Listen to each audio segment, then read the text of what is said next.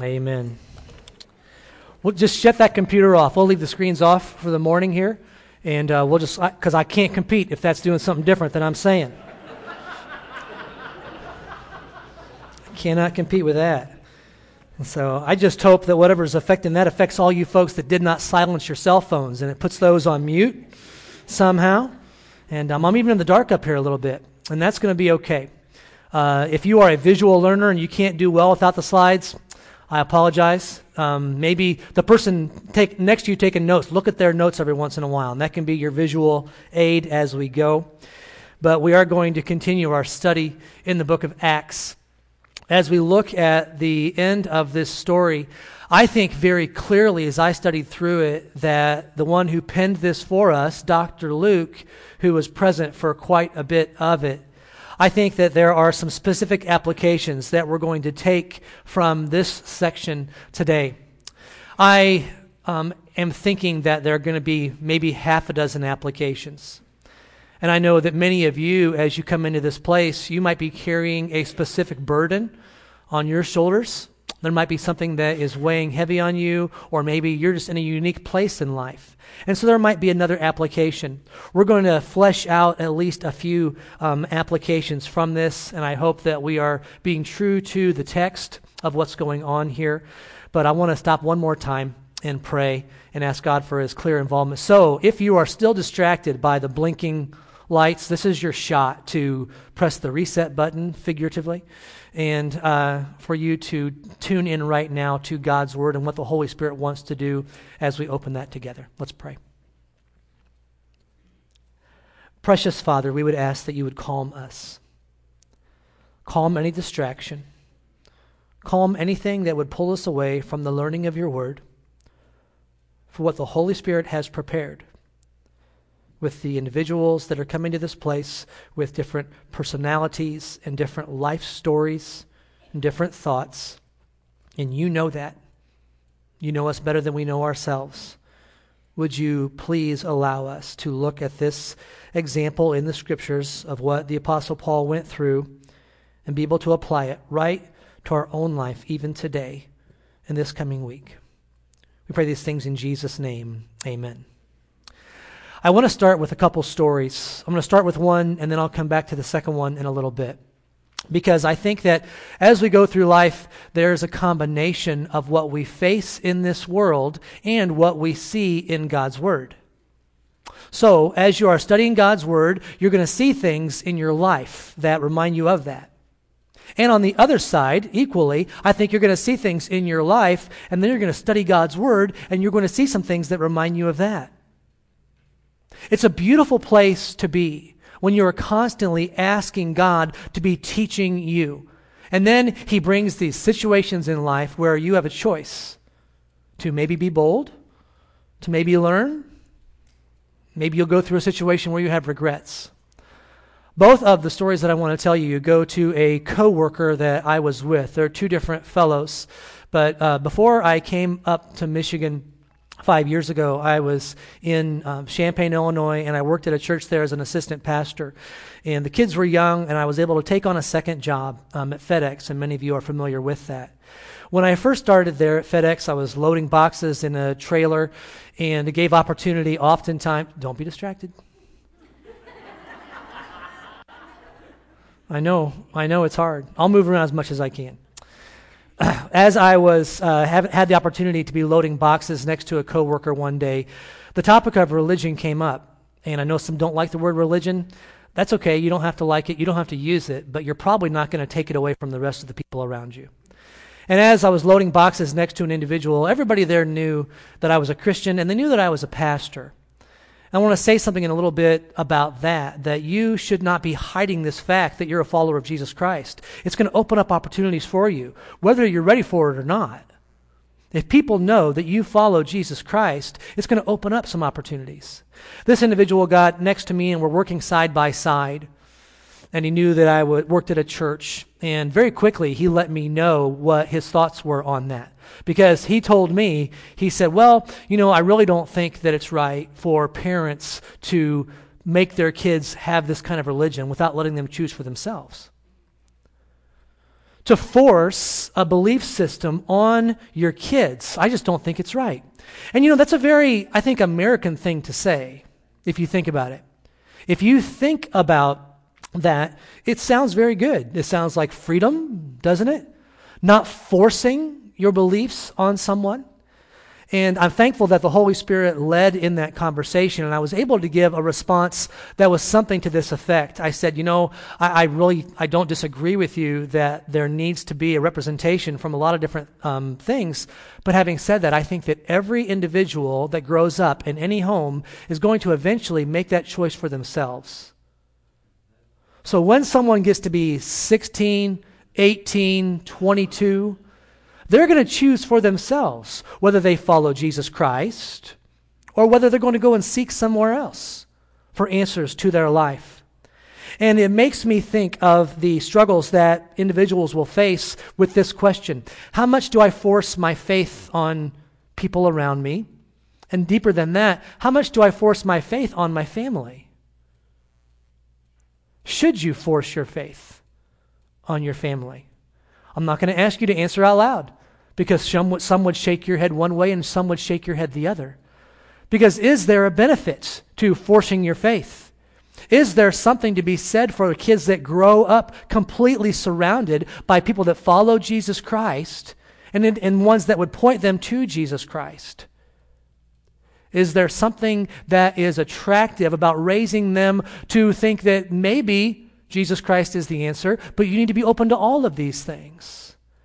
These are not easy issues to deal with. I talk to parents on a regular basis that will say something to this effect Well, I want my kid to be able to choose for himself what he believes. And I understand what they're saying there. And as I get into it, and I've got a couple that I am influencing and trying to raise, and my heart would weep that they would choose to follow the Savior that saved me and loves me. And I cannot force them. I cannot make them do that. They will choose for themselves. But I have to ask myself, with what I have been given in the area of influence that I have, how am I going to use that? What am I going to do with the position that I have? The influence that I have? You know, there are some who really hate the idea of brainwashing the next generation. That idea of brainwashing is such a dirty word. And I would suggest to you that each one of us needs to go through and decide how we are going to choose what we're going to influence another with. Should we be narrow minded in what we teach? And here's a common question that can be asked How much do we pressure our children, or even those that are around us that we have influence with, to our faith? Because every one of us is going to choose what message we're going to send to the folks we interact with. That's kind of a takeaway line there. You're going to have a message that you send to people that you are with. And can I let you know right now, it is very easy to make that message just you're somebody good to get along with. You don't stir the pot.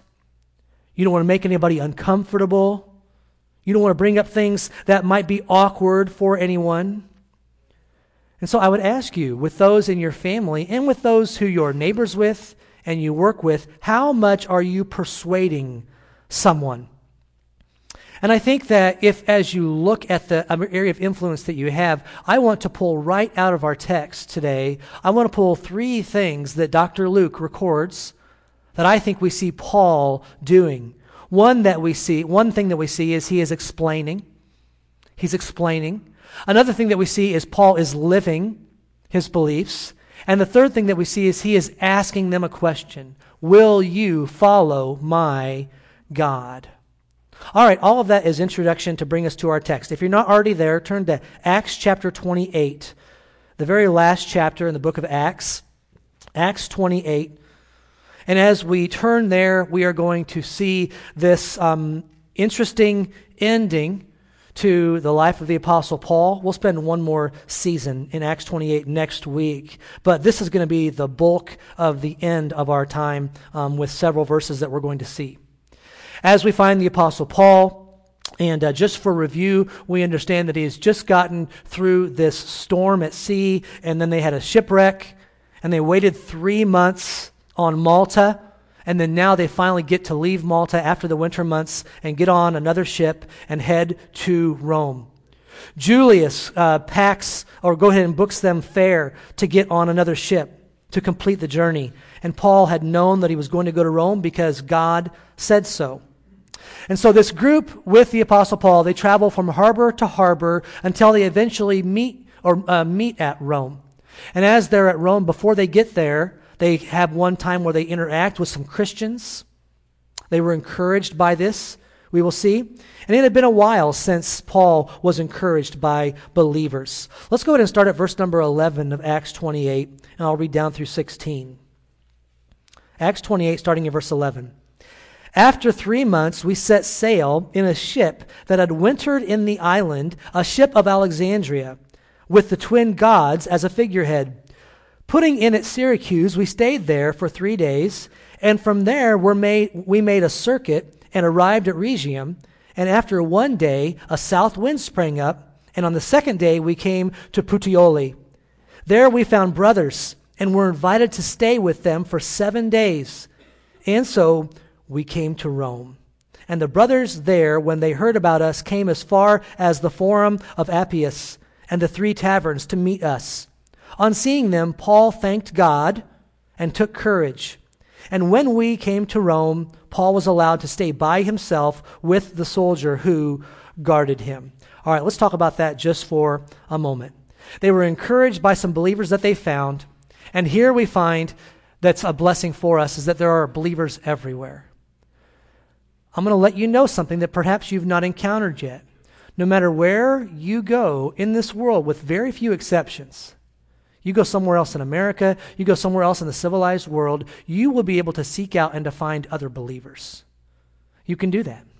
And it's a blessing because sometimes we get in this bubble right here in our area and we kind of get set in this way and we forget that God's plan is reaching out across the world. Not too long ago, I was able to be blessed by going to a conference um, down in Ohio. And typically, when I go to a pastor's conference, I will come across someone that I went to college with or I ministered in an area with. And so I always have my head up high and I'm looking for someone that I know. And I was surprised to find just um, a couple people that I'd actually known, looking at the sea of men that were walking through this pastor's conference and looking for someone that I knew. And I walked away with this blessing of these hundreds and hundreds of pastors and lay ministers that were serving there and that were being encouraged there. They were all in some place doing the same work that we are doing here in our area. We need to be blessed by the fact that there are believers everywhere. We can go somewhere. We've got one from our church that has just gone to China. And as they went all the way over there to this place that is hostile to the gospel, there are a couple different churches that they can choose to go to. And so we should be encouraged by the fact that we are not alone. We can go and find believers in different places. When we come to verse 16 of Acts 28, we find that Paul is allowed to stay in private living quarters. And if I can fast forward just a little bit, he's there for two years.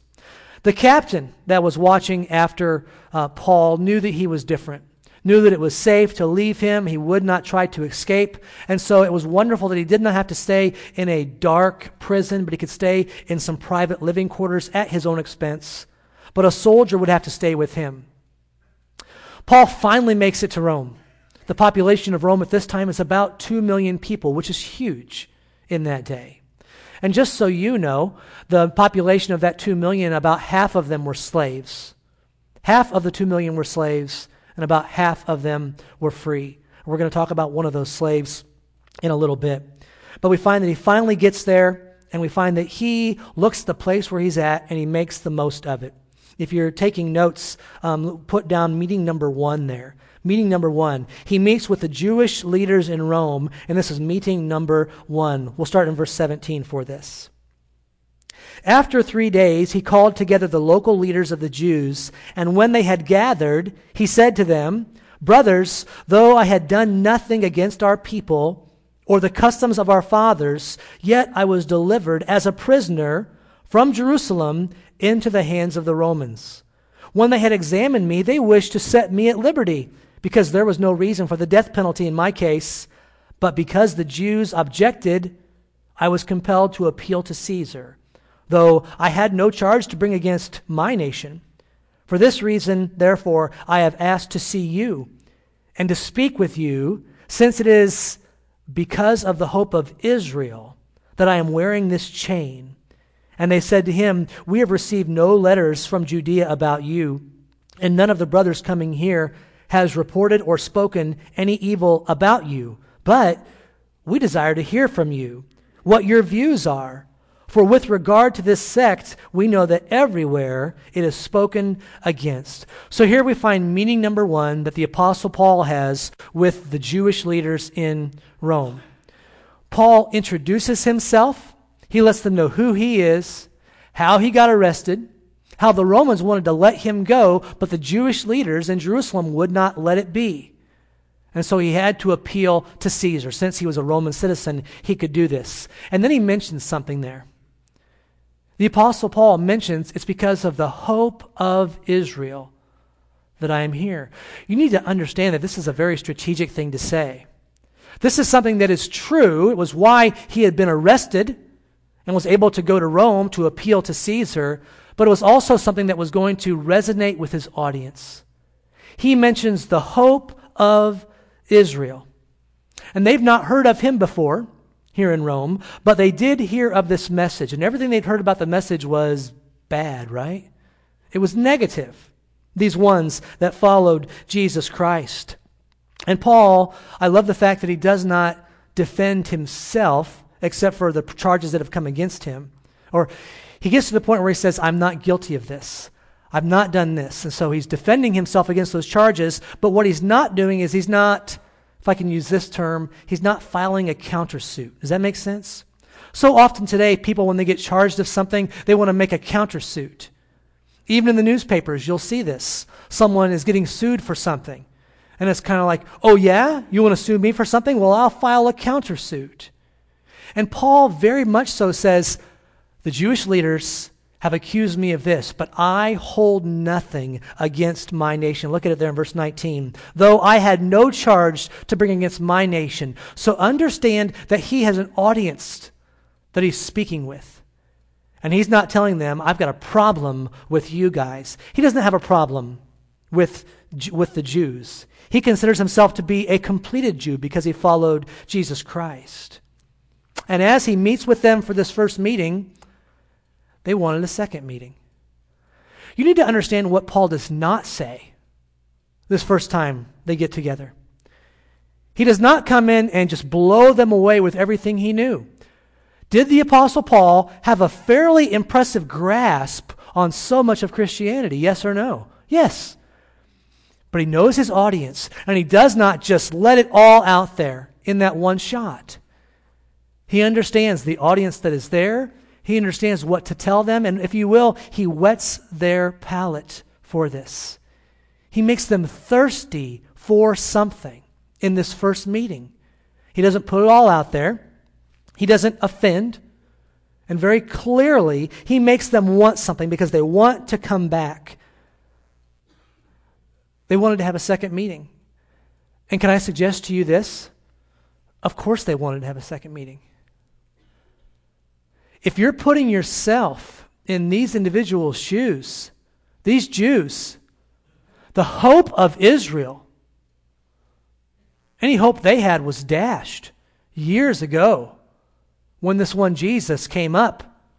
And it looked like he might be some great zealot, a military leader that would lead them away from the persecution and captivity of the Romans. But Jesus died. And so the hope of Israel that they would think of, it wasn't there in Jesus. In fact, they would go right to that Old Testament scripture that says, Cursed is any man that hangs on a tree. It couldn't be Jesus. Paul mentions the hope of Israel. They wanted this, they wanted it so desperately. Everything they had learned in the Old Testament pointed them to have a hope for their people, and they had not seen a Messiah yet. And so, of course, they wanted another meeting with him. For them, the hope of Israel was something that they longed for, but it was missing. I have opportunity every once in a while to go to a garage sale. I'm not a professional garage sailor. I know some people that are. Some folks get excited about garage sales. Any, any, of you get excited about garage sales? Really get excited? All right, I see a few hands there. All right. Some people get goose pimples and they talk about it for days ahead of time. They're going to hit this, this neighborhood over here that they've got all kinds of great stuff. I like to go in garage sales in my neighborhood because it gives me a connection with my neighbors oftentimes. In fact, I was in the hospital visiting someone just a couple weeks ago, and as I walked into the hospital, there was a neighbor standing right there. And they recognized me, and they said, Yeah, you bought something at the garage sale at my house, didn't you? And I was going to the next bed over, and I said, Yes, I bought a tennis racket from them. When I look to buy something from a garage sale, sometimes it's useful and good, sometimes it might not be that great. Um, but there's one thing that I never buy from a garage sale. You will never get me to purchase from a garage sale. I will never buy a jigsaw puzzle from a garage sale. You'll never get me to do it. Can you guess why I will not buy a jigsaw puzzle from a garage sale? Of course you can.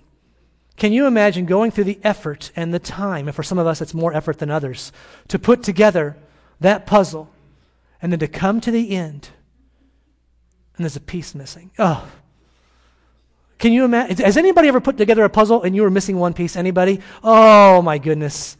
I, I did not mean to bring up any, you know, tear a band aid off an old wound or anything today. I won't do it.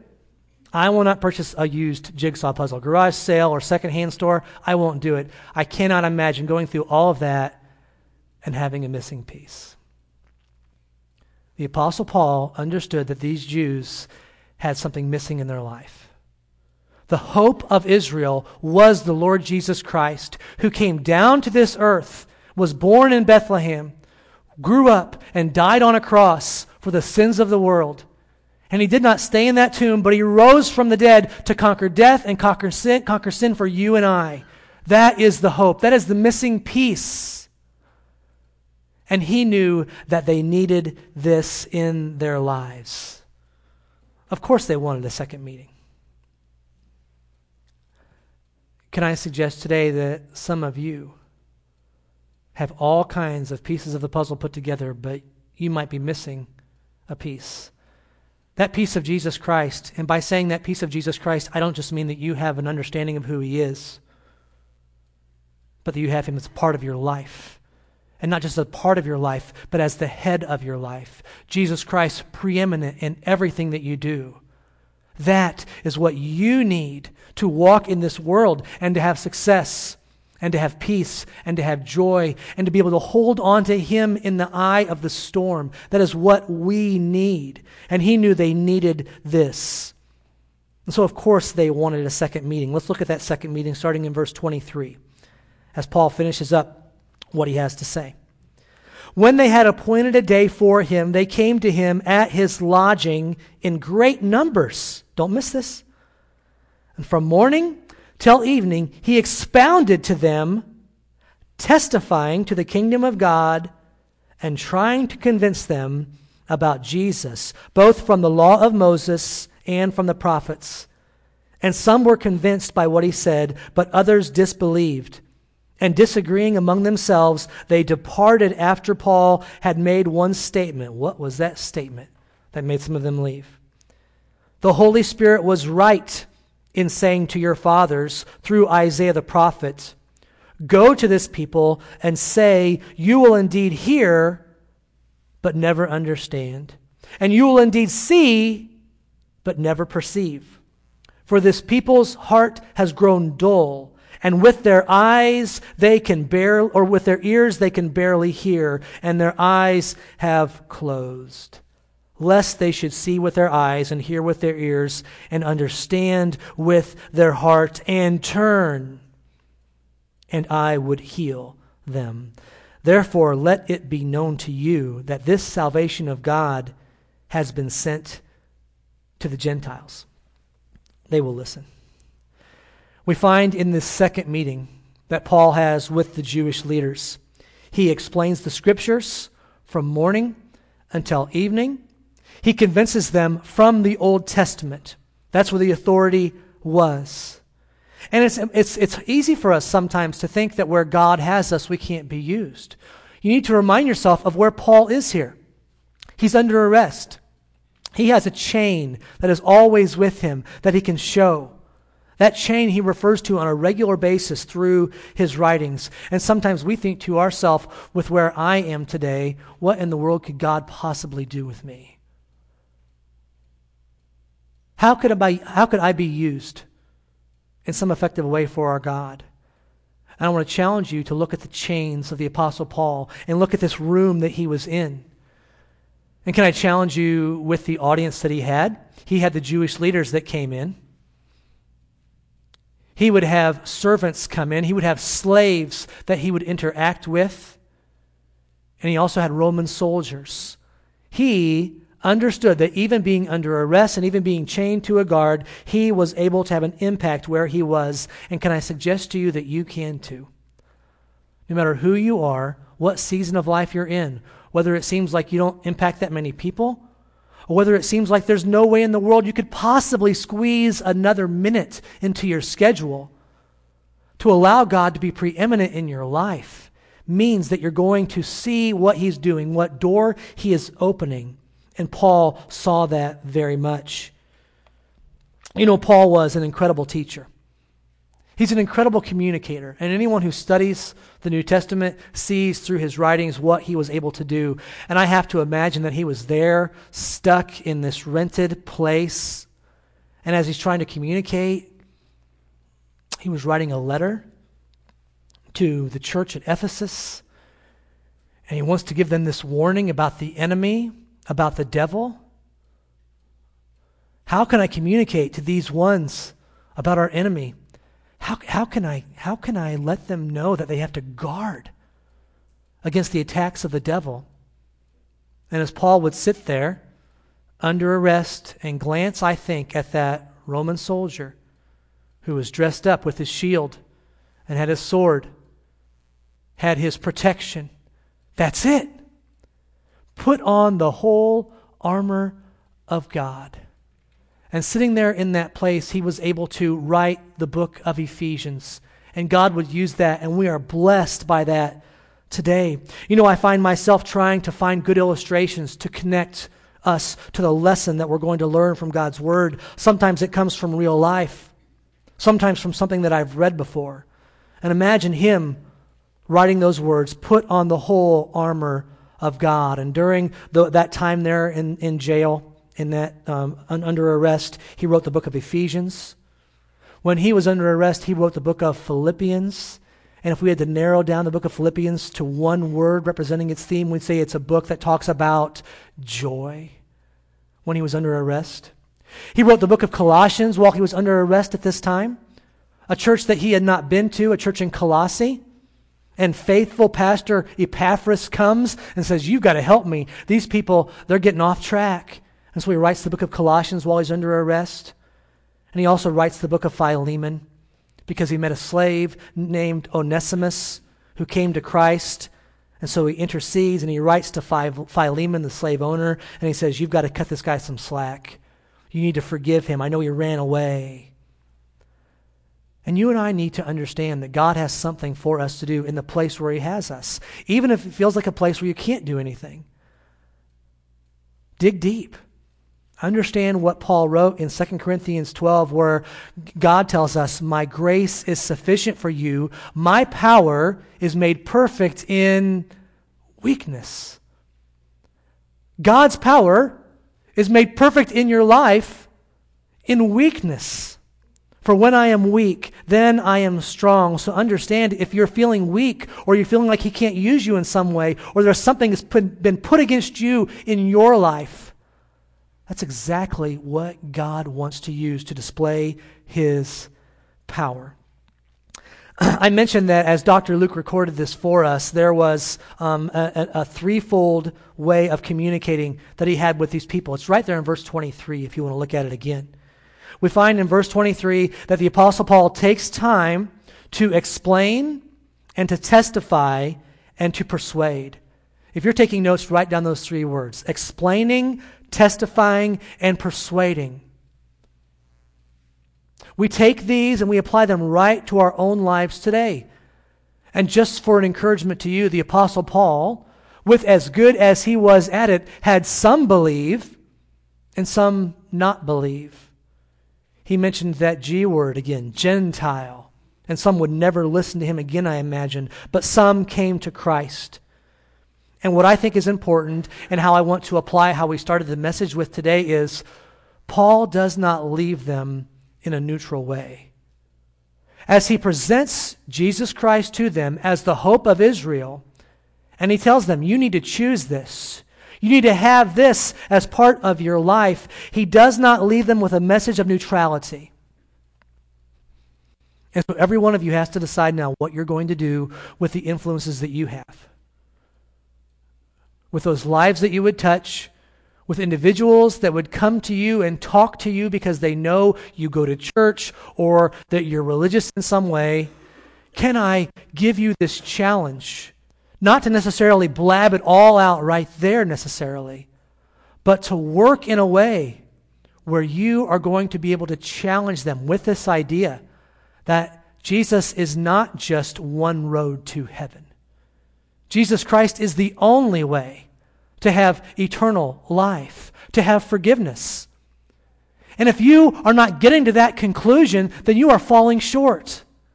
We cannot be neutral about this. We have to allow ourselves to very effectively and very seriously take people to that place.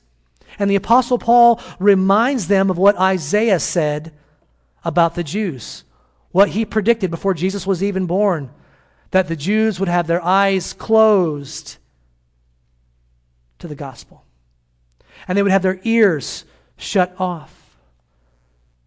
And that would be for a season. If you want some deeper study from this, go to Romans chapter 11, where you'll see God's plan for Israel to once again be grafted in with the completed church someday.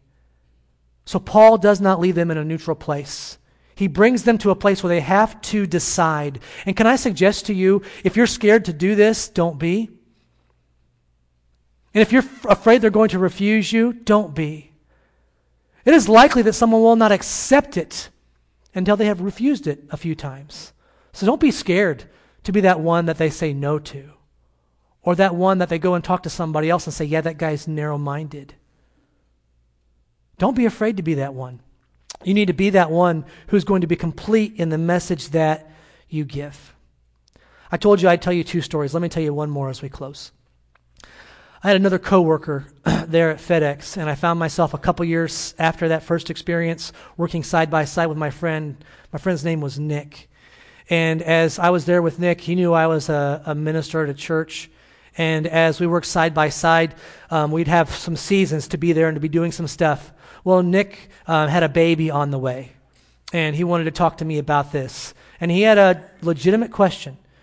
He just said, "How do I get how do I get our baby baptized into your church instead of baptized in the church that I grew up with? I'm not sure how to do that. You know, is there paperwork with that, or is there a class? How can I get my baby baptized in your church?" Well, immediately, and also knowing the limited time I had to talk about it, I didn't want to be offensive. do, can you see the offense that could come with that if I just let it all out there? blow him away? Shame on you for wanting to baptize your baby. Understand the danger that is there and understand the importance of being led by the Holy Spirit as we go through these things. And Nick was relentless with this. And he would come to me and say, How in the world do we get our baby baptized in your church? Because I like you. I think you're a stand up guy. You're all right. How do we do that?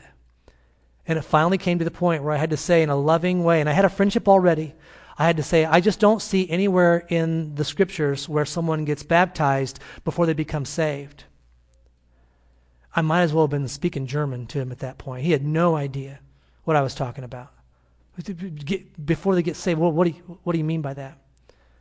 Oh, and then our job was done and we had to go to different places. I'll tell you what, his appetite was there. He wanted to know about this. He was one who was searching. And basically, I told him, no, you cannot have your baby baptized at the church that I go to because salvation is needed. Eventually, we started a Bible study. He asked about it. Can we talk about these things?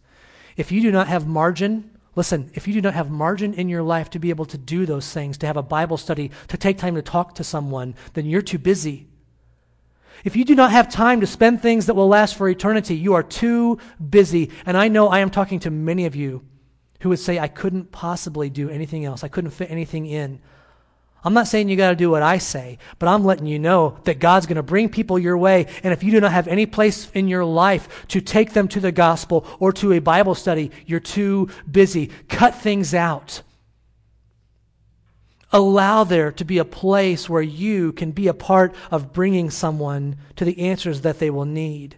And just to cut to the end, um, Nick, who was living with his girlfriend, and I had talked with both of them, and um, laying there in bed one night, his girlfriend said to him, When are you going to get saved and, and do this? And he said to her, well, When are you going to get saved? And she said, I've already been saved. She wasn't living like it very well. And he had to come to the point where he had to say, Am I saved? He was searching. He wanted it, and he got saved. And he got baptized. I got to see him get baptized. And we continued studying God's Word. And of course, our paths have now separated, and he's moved to different places and been promoted through the ranks. And it's my prayer that he has margin in his life that when someone comes to him and says, Hey, I think you're a stand up guy, what can you tell me about what you believe? Here are a couple points for us that I want us to take away. Number one, take very seriously the message that you present to those that you have connections with. Take very seriously the message that you leave with those that you have connections with. And can I suggest to you that means this is going to be this is this is a huge step for some of you. Are you ready? This means they need to know you're a Christian. The people around you need to know that you are a follower of Jesus Christ. Don't be in the secret service. Let it be known. At a minimum, go to them, and I know this is hard at first, but at a minimum, go to them and say, I just want to let you know if you ever have any questions about the Bible or about religion, I'm willing to talk with you about that. Even if you don't know the answers, tell them that. Let them know that you're willing to work with them and talk with them about that. Take seriously the message that you give to them. And then, number two, you need to copy Paul's threefold method of communicating to others about the gospel. We see there in verse 23 that he was explaining. This means that he knew the Word of God. For some of you recently, we should have had kind of a celebration because we got the new daily breads in. Many of you use the daily breads. They're all across the country, they're all over the place. If you do not have some kind of a way of going through Bible study, your devotions, you need to. This is a great one. I hope we clean these out. This is for the months of September, October, and November. You don't have to use this, but use something. You see, the Apostle Paul was able to explain because he knew it. He dug deep. And if you want to have high reaching branches in the place where you're at, you have to have deep, you have to have deep, deep roots. And so be taking in God's word so that you can explain. And then be testifying. What does that mean? It says he was testifying there in verse 23. That means that he lived it. He walked the walk. And if I can preach just for a minute this morning, for some of you, that's going to be the step you need to take. You need to walk this walk. Because the folks who don't know Jesus Christ, they might not know the gospel or the message in John 3:16, but many of them who you interact with, they know how a Christian's supposed to walk. And brother and sister, they see you. And they see me. And Paul would testify he had the right to speak because he was living it. And if you need to take that step today, take it. Take it. Because that's how you'll be used in this world for our God. And then the third thing is persuading. Persuading. And that's the one we don't like in America. That word proselytizing. Sounds like a dirty word, doesn't it? I don't like it. I feel kind of weird saying it. Proselytizing. Persuading. Make sure you know you're examining, you're explaining the scriptures. Make sure you're living it but work to persuade. Let the individual know. Let your kids know. My heart breaks that you would follow my Jesus. Let them know that this is God's best for you. And if I can say this in the free country, in the pulpit that I have today, let them know that Jesus Christ is the only way to eternal life. Everything else leads to separation from God forever in a place called hell. Let it be known that you're a Christian. And then, if you want to have success, it means not failing to finish the message. We love the attributes of God, don't we? We study those. Some people will pray the attributes of God and thank God for this one. If you had to guess what you think was a favorite attribute that people would thank God for, what would come to your mind first? I think people love the fact that God is love. People love that. I love it too, and He is. But if you're going to be faithful in the message, like the Apostle Paul was, by quoting from Isaiah and by saying that the Jewish people would have their eyes closed, if you're going to be faithful with someone, don't let them walk away from that interaction, letting them know that God is not only love, but that God is just. This is why Jesus had to die. To take upon himself the sins of the world. There had to be a punishment. And because God is love, he sent his son, Jesus Christ. And God is just. And those who turn to him will be forgiven and will know him forever. And what a blessing that will be. And those who do not follow Jesus Christ will be cast out because God is just. And it's my prayer for you that you will see some that will turn to Jesus. And you will see some that will not turn to Jesus, but that you will have been faithful in explaining. The Apostle Paul has been through so much here. And can I suggest to you that as you look in the history of your own life and your own story, I know there are some things in there that you might not even want to tell anybody. But every one of those has set you up for, are you ready? this day. Everything in your story has set you up for this day to interact. One reason we have been left in this world, Jesus Christ left the commission that we would tell others about this wonderful plan. And can I suggest to you, don't be in the Secret Service. Don't have to go and get your life cleaned up before you can actually talk to someone about your faith or your church. And don't leave the message short. Be working to persuade them. And don't give up because it's likely that most of us here did not start to follow Jesus Christ at the first invitation or even the fourth invitation. Keep working and understand that God is the one who is watching over this and putting his hand of blessing as we are faithful and obedient to him. Let's pray.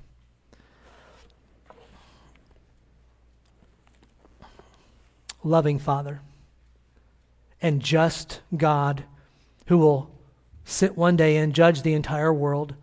I thank you that I do not have to fear that day of standing before you. I praise you that when you look upon me, you do not see my sins, but you see the shed blood of Jesus Christ because I have asked you for forgiveness. I praise you for that. But Heavenly Father, when I think of the future and think of a day when every last tear will be wiped away, I cannot help but think that some of those tears might come because we were not faithful in the place you put us. God, I would ask that you would work in our hearts, and whether we have a few months left in this world or several years in this world, that you would allow us to put right at the front of our lives, of our speech, of our actions, what you've put us here in this place for. Thank you for the beautiful example of Paul allow us to follow his example as he followed the Lord Jesus Christ. With heads bowed and eyes closed, no one looking around, I'm going to ask Joanna just to play just a light song on the piano. I want to give you a chance to pray. I don't know what God has been working in your heart with today. Maybe you're not following Jesus Christ. Maybe you're not saved. Maybe you've got people that do not have the message that God offers. Take just a moment now to pray.